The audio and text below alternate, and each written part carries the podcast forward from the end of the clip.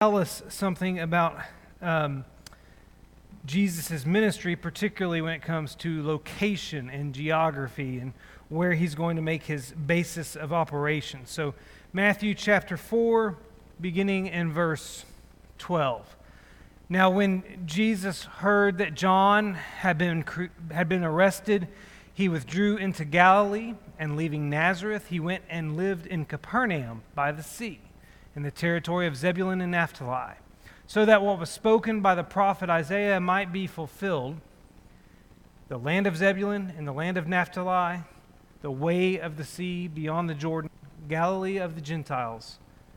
The people dwelling in darkness have seen a great light, and for those dwelling in the region and shadow of death, on them a light has dawned. From that time, Jesus began to preach, saying, "Repent, for the kingdom of heaven is at hand."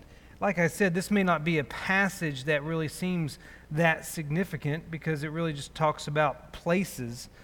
But here's what's interesting to me. In Matthew chapter 4 and verse 13, Jesus leaves his hometown of Nazareth. He is no longer going to operate out of Nazareth. Now, 2 weeks ago was our last study together prior to Thanksgiving. And what happened at Nazareth? In that study, what happened to Jesus when he last went to Nazareth? He wasn't respected. They completely rejected him. They wanted, what was that, Brother Gene? They tried to kill him. He went home and they tried to kill him. So he has no reason to go back to Nazareth anymore. In fact, we never read in the Gospels of him returning to Nazareth ever again. And so it's interesting to me. I placed that study, even though chronologically in Matthew, that's the rejection at Nazareth doesn't happen before this statement in chapter 4. I do that study of the Nazareth rejection before we study this Capernaum situation because I think it may have happened first. Luke records it very early in Jesus' ministry. And I think that gives us an understanding of why he chose to go to Capernaum. It's because Nazareth rejected him.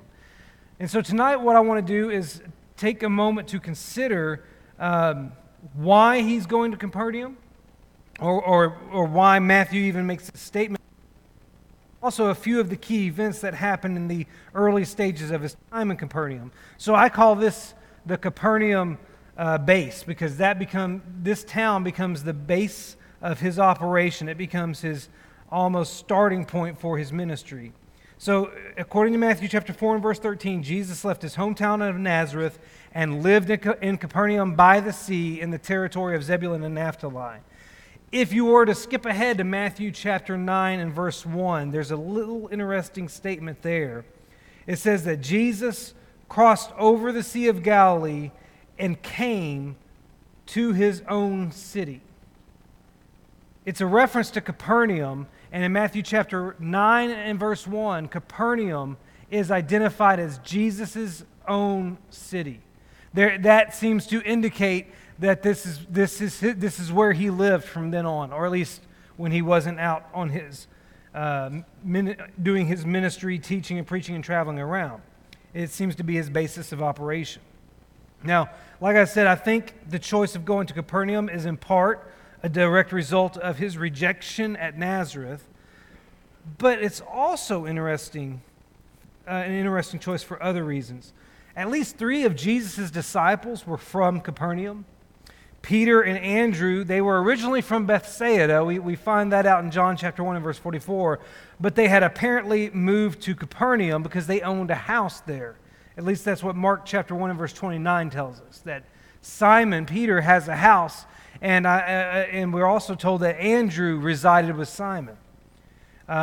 So we know those two lived in Capernaum. It's quite likely that James and John lived in Capernaum, but we don't have that explicitly stated in Scripture. But the reason it's quite likely is because they were business partners with Andrew and Simon. The other disciple that we know came from Capernaum is a guy named Matthew, who's also known as Levi. It's because he had a tax office in Capernaum. Eventually we'll study that, but you can read about it in Matthew chapter 9 and verse 9. And so Matthew's relationship to Capernaum may be the reason that of all the gospel writers, he's the only one that explicitly tells us that Jesus made Capernaum his home. And so Jesus has some deep connections to Capernaum through his disciples. The name Capernaum means the village of Nahum. And as has already been mentioned in the reading, Capernaum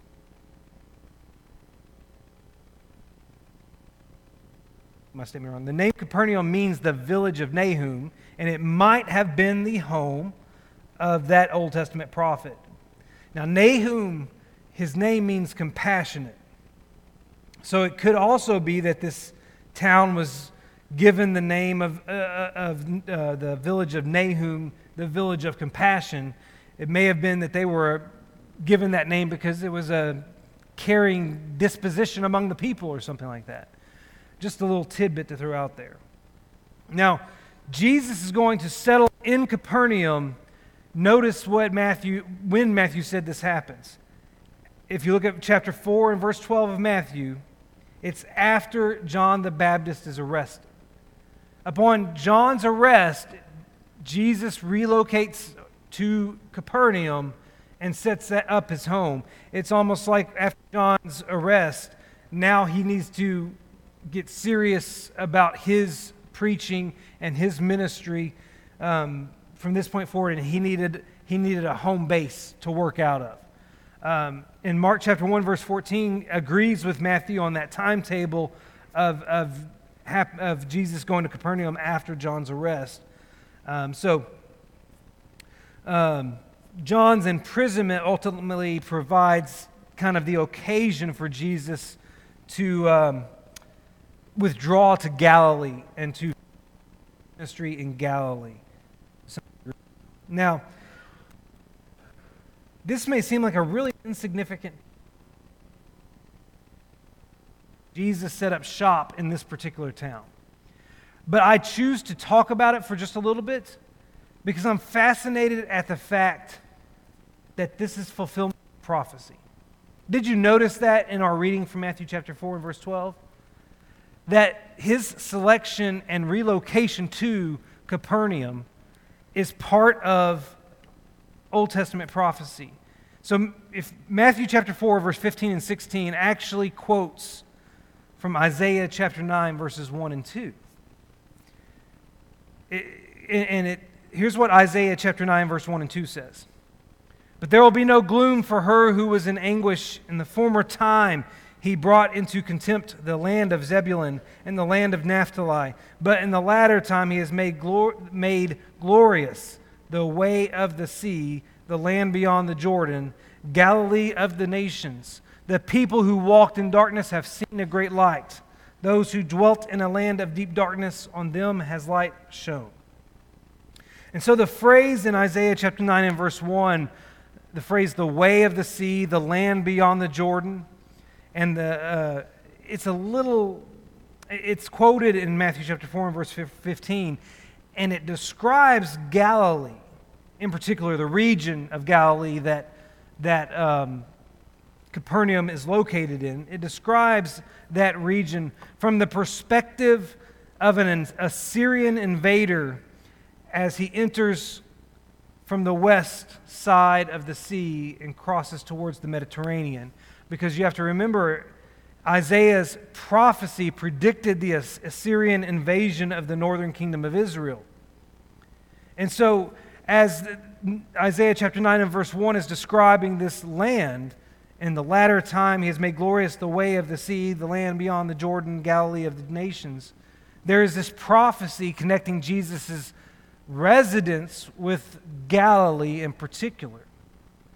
And just as Assyria is invading the northern kingdom of Israel through in the context of the prophecy of Isaiah, it's interesting that the coming of Jesus marks an invasion of darkness by light.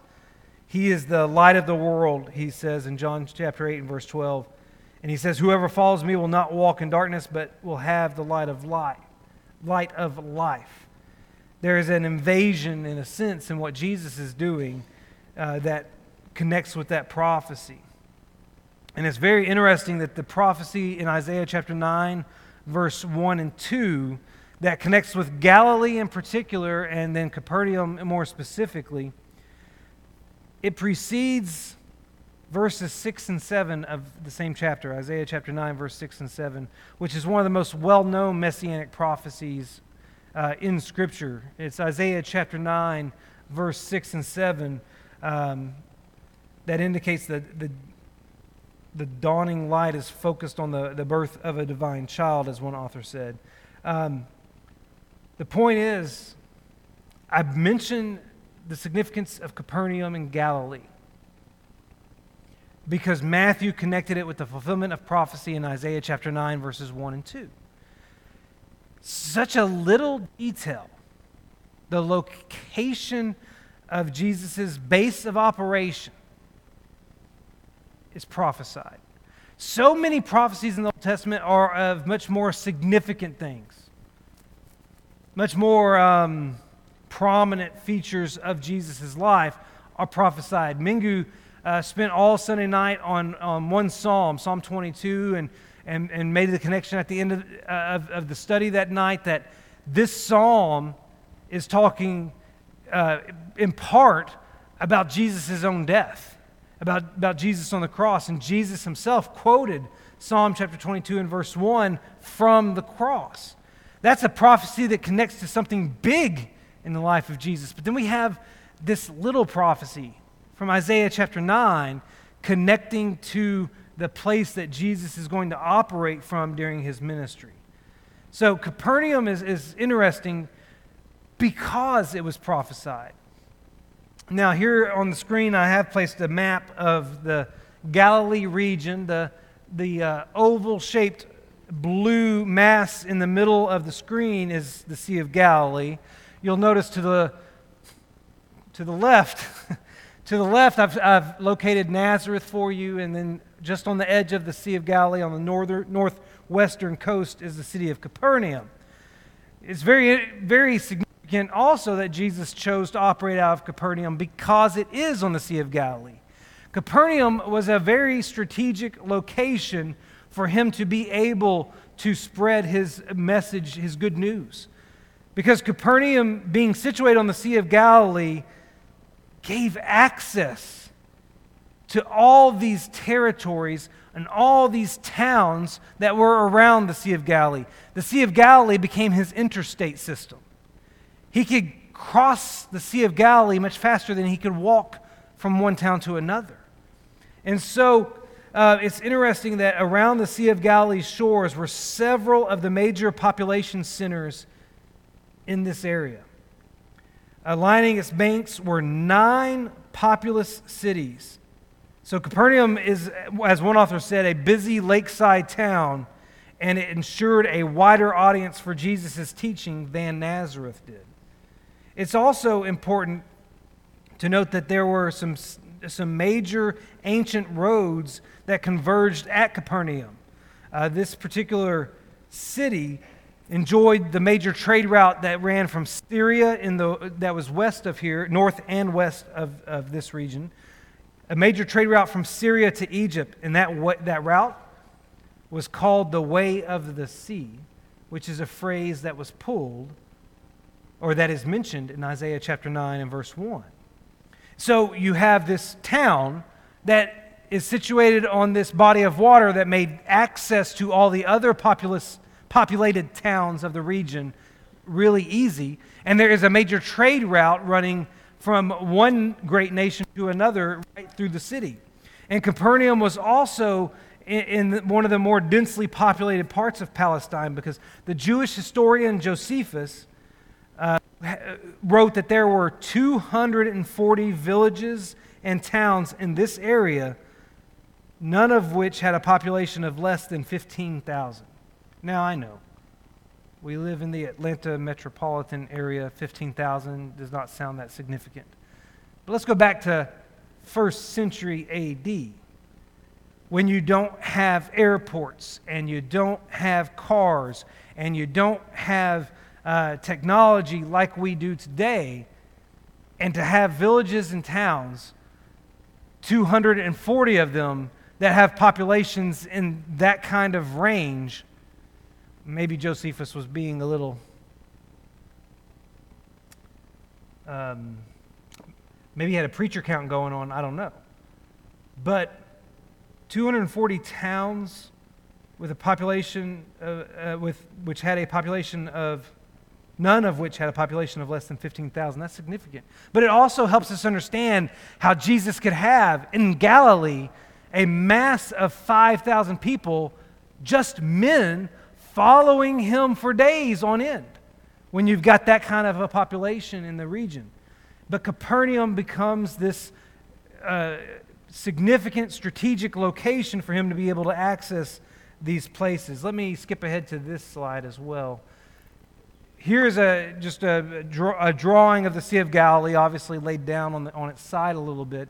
But you can see, I don't know how well you can read it, but it shows the significant towns located around the Sea of Galilee. And, let me get my pointer. For instance, right here is the town of Tiberias. That was the capital city for Herod Antipas, who reigned in this region. So Jesus, we don't have information in the text of Scripture saying, hey, Jesus went to Tiberias, but that's a significant town just a boat ride away for Jesus, because it's a royal town. It's a place where the ruler of that region lived. And so that's very important to notice. The other thing about Capernaum that's worth mentioning is that it foreshadowed, and I use the word universality, but I kind of wish I changed it to the multicultural, I couldn't think of a better word, multicultural depiction of the church. Because the phrase in that Isaiah 9:1 prophecy, the phrase Galilee of the Gentiles and Galilee of the, which is repeated in Matthew chapter 4 and verse 15, is an appropriate description for Capernaum. Because it had been a predominantly Gentile population until a deliberate Judaizing policy was adopted by the Hasmonean rulers that mixed the population. So there's a lot, we think, Galilee is in Palestine. Galilee must have been just a Jewish area, and only Jewish people lived there.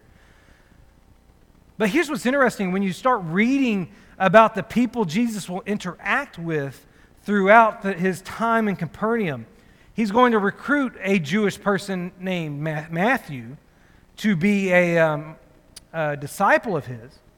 But what was his occupation? He's a tax collector for who? For the Jews? No. For Rome. He's got an occupation that's benefiting a Gentile ruler. But he's also going to encounter a Roman centurion in Matthew chapter 8, verse 5 and through 9. He's going to encounter a high officer of Herod Antipas in John chapter 4 and verse 46.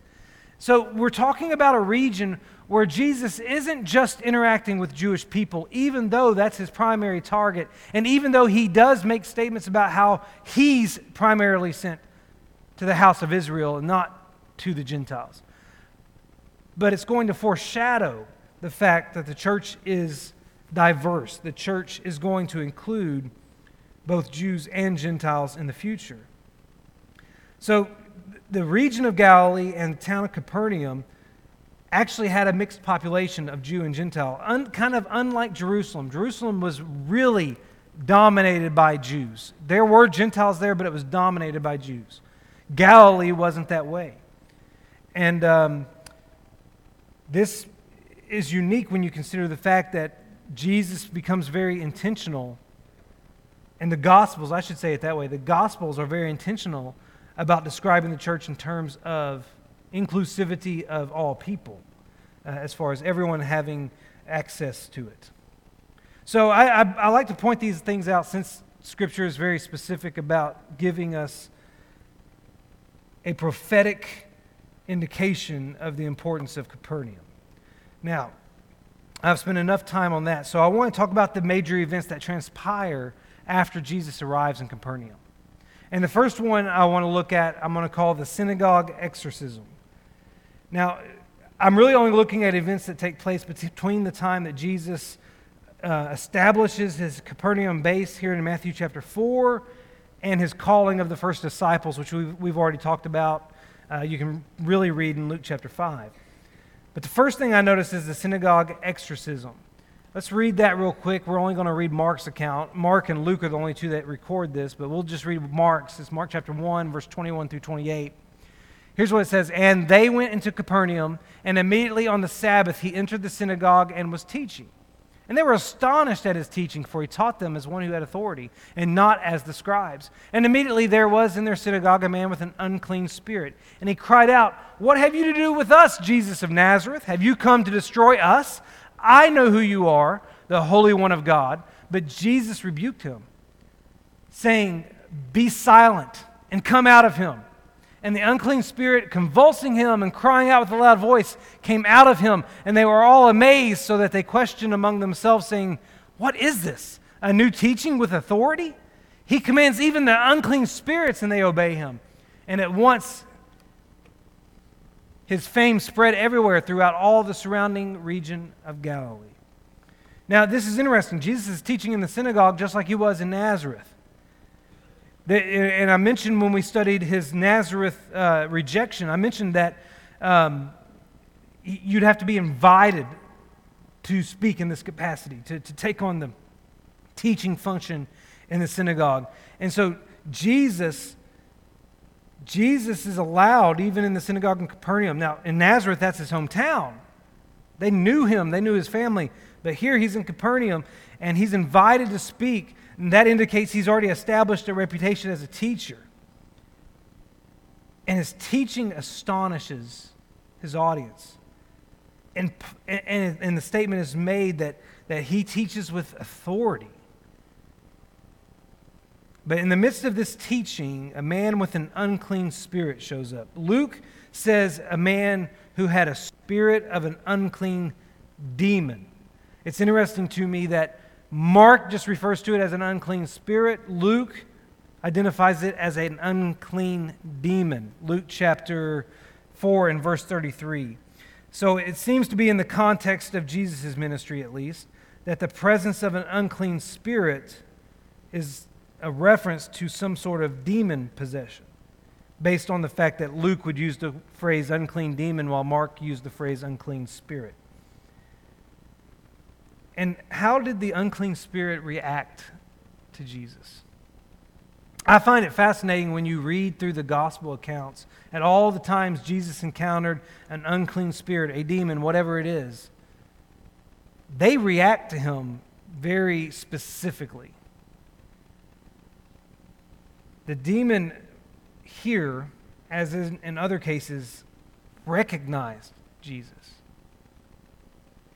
and said, What have you to do with us, Jesus of Nazareth? Have you come to destroy us? I know who you are, the Holy One of God.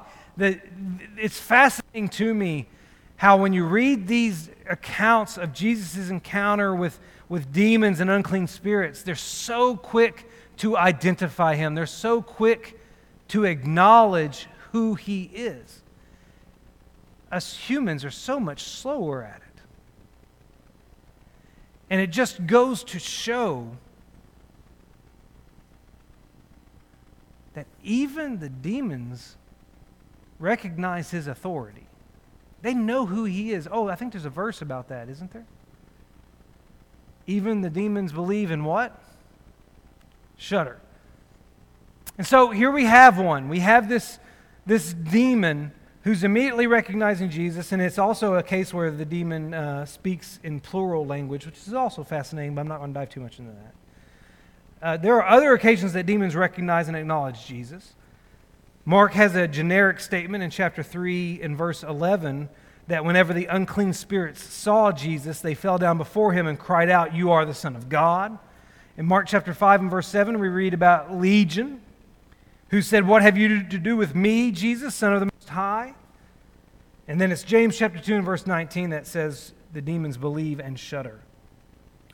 But it's fascinating that this spirit recognizes and acknowledges who Jesus is. But what does Jesus do immediately? he immediately silenced the demon. Does it not seem surprising to some degree? This entity is identifying Jesus correctly, but Jesus is silencing him. Why do you think Jesus is so quick to silence the demon, even though the demon is speaking truth about him? Was it time? What do you mean? Ah, wasn't time for that knowledge to be out? Might have turned people against him sooner. It's a great observation.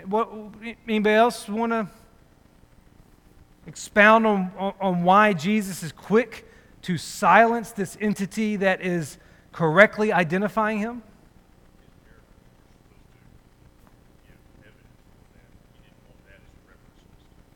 That's a great point.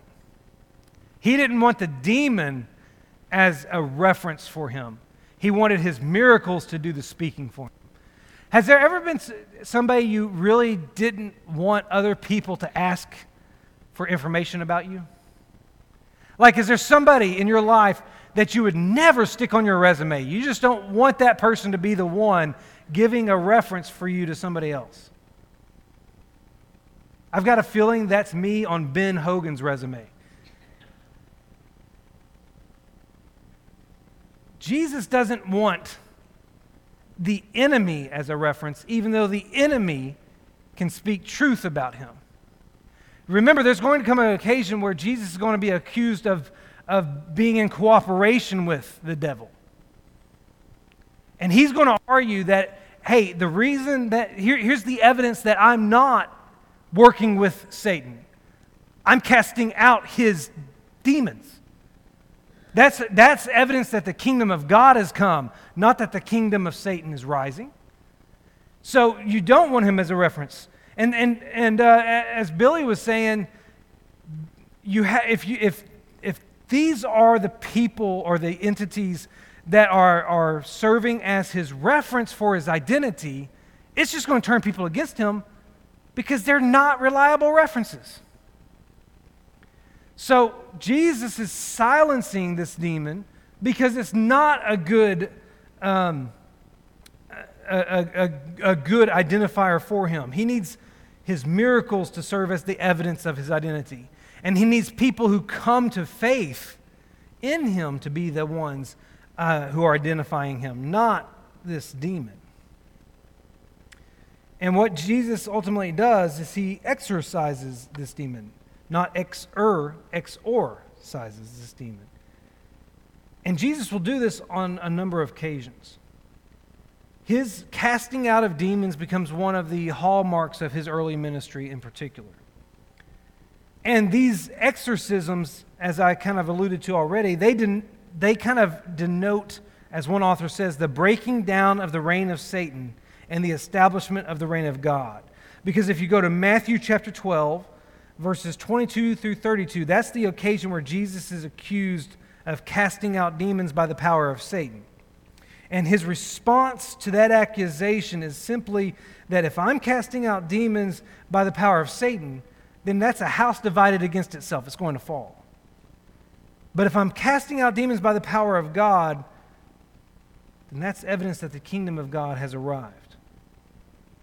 And so this is the start of evidence for people to be able to see that God's kingdom is entering this realm. Now, what was the result of this ultimate first miracle in Capernaum, to our knowledge at least? The first result of this miracle was that it amazed the audience to the degree that they questioned among themselves, what is this? A new teaching with authority? He commands even the unclean spirits and they obey him. That was their immediate response to what happened. The people who heard Jesus' teaching were astonished at his teaching because of its authority, both in the fact that he did not appeal to rabbinic predecessors and because his teaching was accompanied by the ability to command demons. However, their astonishment and amazement did not necessarily result in their belief. At this point, no statement is made regarding whether or not those who witnessed this miracle ever ascertained his identity. Interestingly, the demon was able to reach that conclusion, but the Jews could not. And the second big result of this miracle is that at once, Mark 1, verse 28, at once his fame spread everywhere throughout all the surrounding region of Galilee. This spread of fame led to what we're going to look at in just a minute, the sunset healings, wherein the whole city of Capernaum brings out their diseased, their sick, their injured. The whole city, we're told, brings out people to meet Jesus, to be healed by Jesus. He's going into the night doing mass healings because his fame has spread so quickly. So the first significant event in Capernaum is this synagogue exorcism. The second big event is what I call the mother-in-law healing. This is Peter's mother-in-law. You can read about it in Matthew chapter 8, verse 14 and 15, Mark chapter 1, verse 29 through 31, and Luke chapter 4, verse 38 and 39. It's just a two-verse healing. Here it is in Mark's account. And immediately he left the synagogue. We were just at the synagogue where he cast out this unclean spirit. Immediately he left the synagogue and entered the house of Simon and Andrew with James and John. Now Simon's mother-in-law lay ill with a fever, and immediately they told him about her. And he came and took her by the hand and lifted her up, and the fever left her, and she began to serve them. Peter's mother-in-law has a fever. Jesus goes into Peter's house.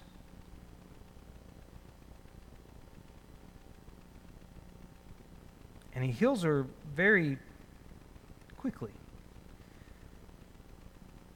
Now, the fact that she's lying sick with a fever or has a high fever, depending on Matthew 8 says lying sick with a fever, Luke 4 says has a high fever. The nature of her illness is not specified. We just know that there's a fever involved. But that alone could be a significant illness. We'll see that other fever situations are healed. Jesus heals the nobleman's son in John chapter 4, verse 52 from a fever. And I believe it's Paul who heals Publius' father in Acts chapter 28 and verse 8 when he was on his en route to Rome. Publius was a royal figure of some sort in Acts 28 and so we see other healings of fevers in Scripture. So it seems so insignificant. For us, when somebody gets a fever, we're like, break out the Tylenol. We'll be okay tomorrow.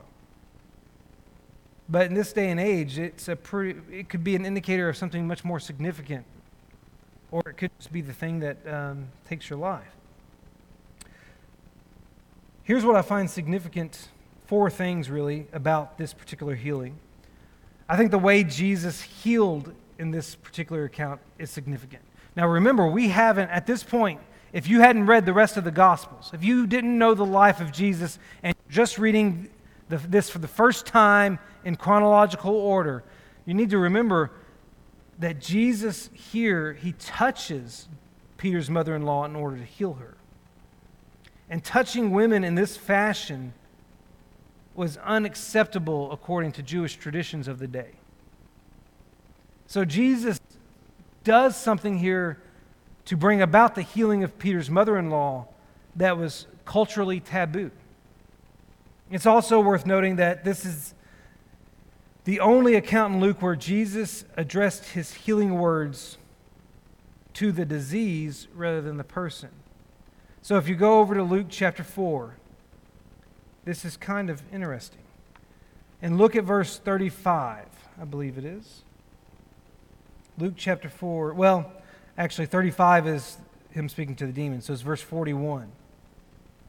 We're told in verse 41, I'm still looking at the wrong verses here. I'm looking at how he addressed the demon and wouldn't let the demon talk. Looking at Luke chapter 4, and it's verse 38 and 39. And he arose and left the synagogue and entered Simon's house. Now Simon's mother-in-law was ill with a high fever, and they appealed to him on her behalf. And he stood over her and rebuked the fever. I referenced verse 35 and 41 of Luke chapter 4 because that's what he did to demons. He rebuked the demons. He spoke to the demons. It's as if he's speaking to the illness here, which is just a fascinating little detail that Luke the physician adds. So the way Jesus healed is unique and significant with Peter's mother-in-law because from a chronological perspective, it's the first time he touches to heal. In particular, he's touching a woman, which is culturally taboo, and he speaks to the disease as if he's speaking to a demon. Just some interesting little pieces of information about this healing.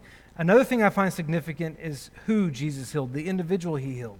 It should not be overlooked that it is a woman. And by including accounts of the healing of women as well as men, our gospel writers imply that Jesus was concerned about all people. It's interesting because we're going to encounter times where we only hear about men. When we read about the feeding of the 5,000, we're specifically told, well, that's just the number of men that were there. They didn't even take the time to count the women, which could have outnumbered the men.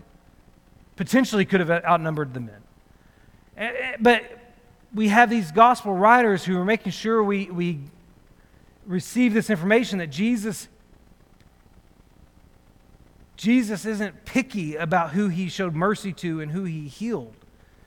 And in one of his very first healings, his first medical addresses with medically addressed miracle is to a woman, not to a man. And then another thing that's significant is that the people who witnessed this are significant. According to Mark, Peter and Andrew witnessed this healing as it took place in their home, but Mark also indicates that James and John were present too. And according to Luke, this healing took place prior to the call to discipleship of these four fishermen. And so their witnessing of this healing could have prepared them to leave everything and follow Jesus when that time came. I also think it's significant the length of this healing account. This is the shortest miracle story in the Gospels. But it succinctly demonstrates the healing power of Jesus because the fact that the fever left her and she began to serve them suggests that this healing was quick and complete. Did you notice that? As soon as Jesus raises her up, she becomes hostess. As soon as Jesus rebukes the fever, she starts working. The immediacy of the healing. There's not need for recovery time, is my point. There's not need for, hey, the fever's gone. You need to rest a while and recover your strength. That's how complete Jesus' healing was. When we deal with illness, we can recover with the aid of medicine or with the aid of our own antibodies working against the illness or whatever it is. But we often need some time to rebuild strength or to recover in some fashion from the illness, the disease, the injury, whatever it is. This is instantaneous.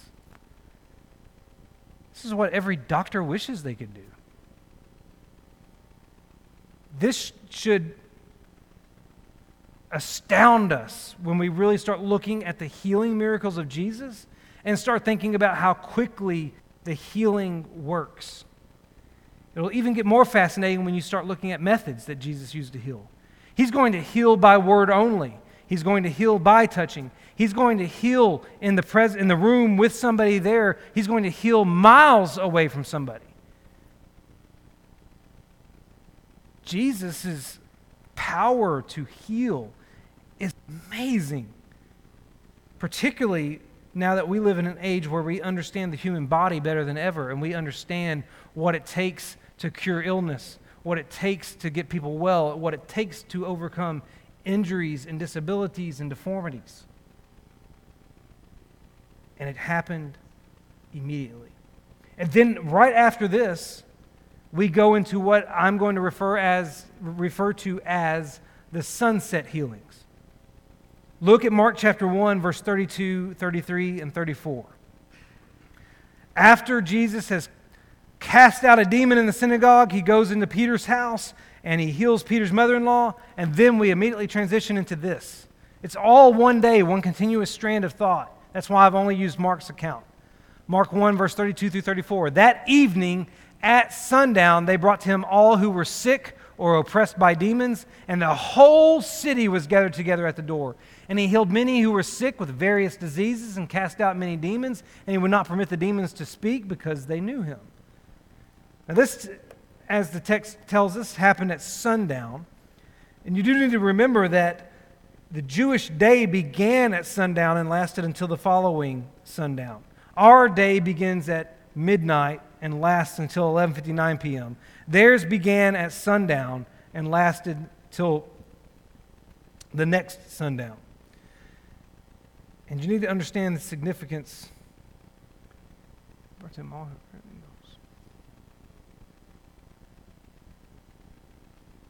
Hold on.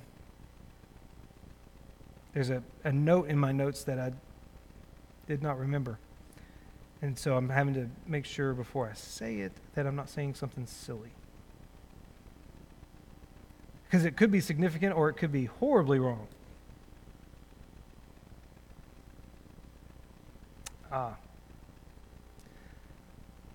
Yeah. Look at Mark chapter 1 and verse 21 again. Look back at verse 21. I had to find my reference point for this to work. What day of the week did this whole series of events start on? Sabbath. Jesus is going to do so many of his healings on the Sabbath day, on the day that you're not supposed to do any work. Here he is on the Sabbath day, and he's healing Peter's mother-in-law. He's casting out a demon. On the day that you're forbidden to do any work. But what constituted work? The rabbis made 39 prohibitions against labor on the Sabbath in their writings. The last of these was against one who transports an object from one domain to another. You are not allowed to transport an object from one domain to another. That's a quote from Mishnah Shabbat 7.2. So the fact that these sick and demon-oppressed individuals were brought to Jesus may be an indicator that the vast majority of these individuals needed assistance in being transported. And as a result, many Jews were likely fearful to bring their sick ones to Jesus before the Sabbath had ended. They waited till sundown so they would start the next day. And then there was a mad rush to Jesus to bring everyone they could out there to be healed by him, but not break the Sabbath law. It's also interesting that we have both sickness and demon possession mentioned as those who came to Jesus. Those are the categories that are identified among these masses that were brought out to Jesus. Matthew chapter 8 and verse 16 indicates that demons were cast out with a word. Luke chapter 4 and verse 40 indicates that diseases were healed when he laid his hands on them.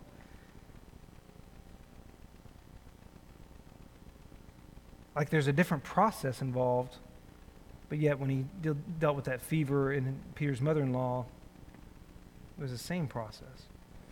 It's interesting, sickness and demon possession almost go hand in hand at times in Scripture. You're going to have demons that possess somebody and cause them to be blind and mute, or deaf and mute, I should say. You're going to have demons that possess people and give them epilepsy, basically. You're going to have demons that cause medical conditions as well. So often you'll see these go hand in hand, and that's the case on this evening as people are being brought out. It doesn't matter what condition they had. They just brought them to Jesus. And then Matthew, in his account of these sunset healings, he actually has a quote from the Old Testament. Matthew loves to connect us to the Old Testament. It's Matthew chapter 8. At least, nope, I'm wrong about that. It's in Matthew chapter 4. Just before we get to the Sermon on the Mount.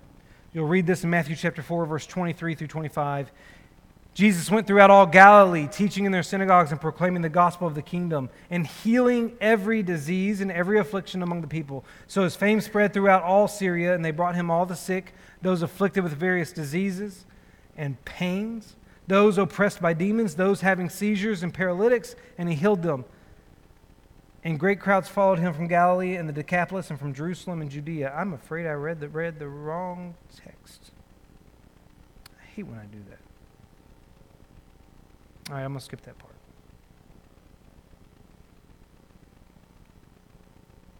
Yeah, my notes are jumbled in this section. That's why I'm having so much trouble. This is one of those few occasions, there's a handful of these, where we're told that Jesus healed in mass, if you will, where we're just given this generic narrative of Jesus healing multiple people. On this occasion, it's going to happen at sunset. We will have other occasions mentioned in the text, but we probably won't spend any time on them. I started here because I wanted you to see the significance of Capernaum in relation to Nazareth, which rejected him. And I wanted you to see how here in Capernaum, in one single day, he establishes his reputation as a healer, the guy that cast out a demon in the synagogue, the guy that cured a fever of Peter's mother-in-law, a guy who probably in that moment secured his initial 4 disciples permanently. And then the guy who's healing people at sundown. Now, I want you to think, that's a pretty long day for Jesus. It's very interesting because the next thing we're going to read in Mark's account is that Jesus is going to get up very early the next morning, very early to go out and pray.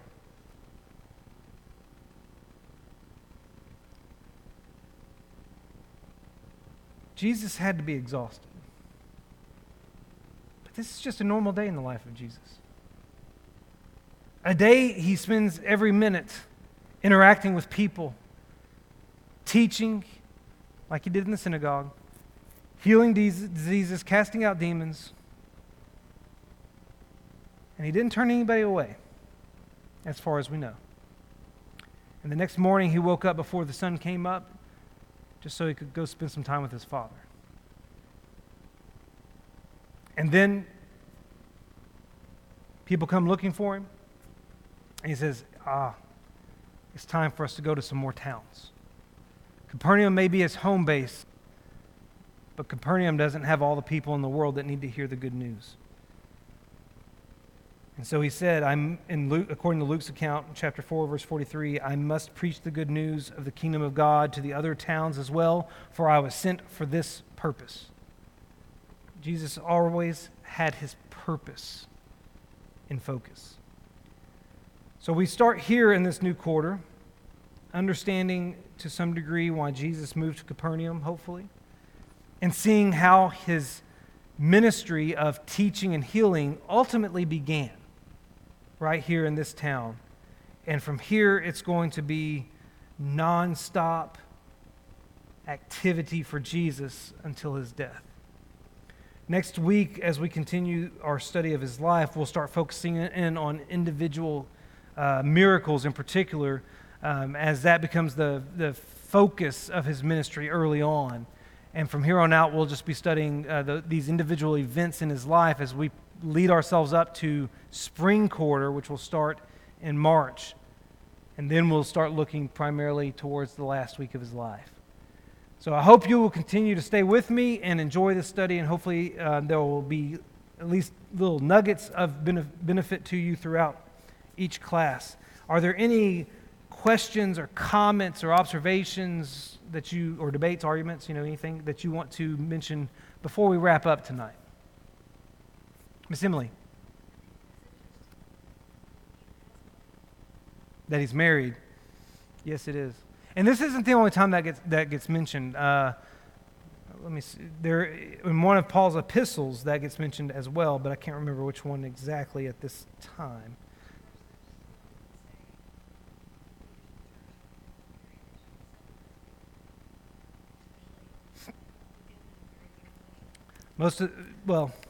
There's never a command about that in Scripture whatsoever. Paul makes a recommendation that if you can remain single like he did, it's a great thing, but it's a gift. That's the language that's the language that gets associated with it, is it being something that some people are blessed with the ability to do, some people aren't. Because Paul will speak about if you can't control yourself, then you get married. That where Peter's wife is alluded to? Yes. I've always wondered, did Peter have kids? I would love to know that. And say what? Yeah, so he had kids. That's a great point. In order for him to be an elder, as he mentions in 1 Peter chapter 5, he would have to have children. I wonder what life was like for them. That would just be interesting to know. Anything else? All right, let's close out with a word of prayer. Our Heavenly Father, we thank you for another evening that we could be here to study your word. We ask for your blessings on us as we continue studying your son's life this quarter. May we be able to glean from it new information. May we be able to see him in a new light. May we be able to understand what life was like for him. And may we appreciate it all the more because he came here for us. Lord, we thank you for that. We thank you for sending him. We thank you for your the sacrifice that was made so that we can spend eternity with you, and help us to never take that for granted. Lord, we love you, and it's through the name of your Son, Jesus Christ, that we pray. Amen.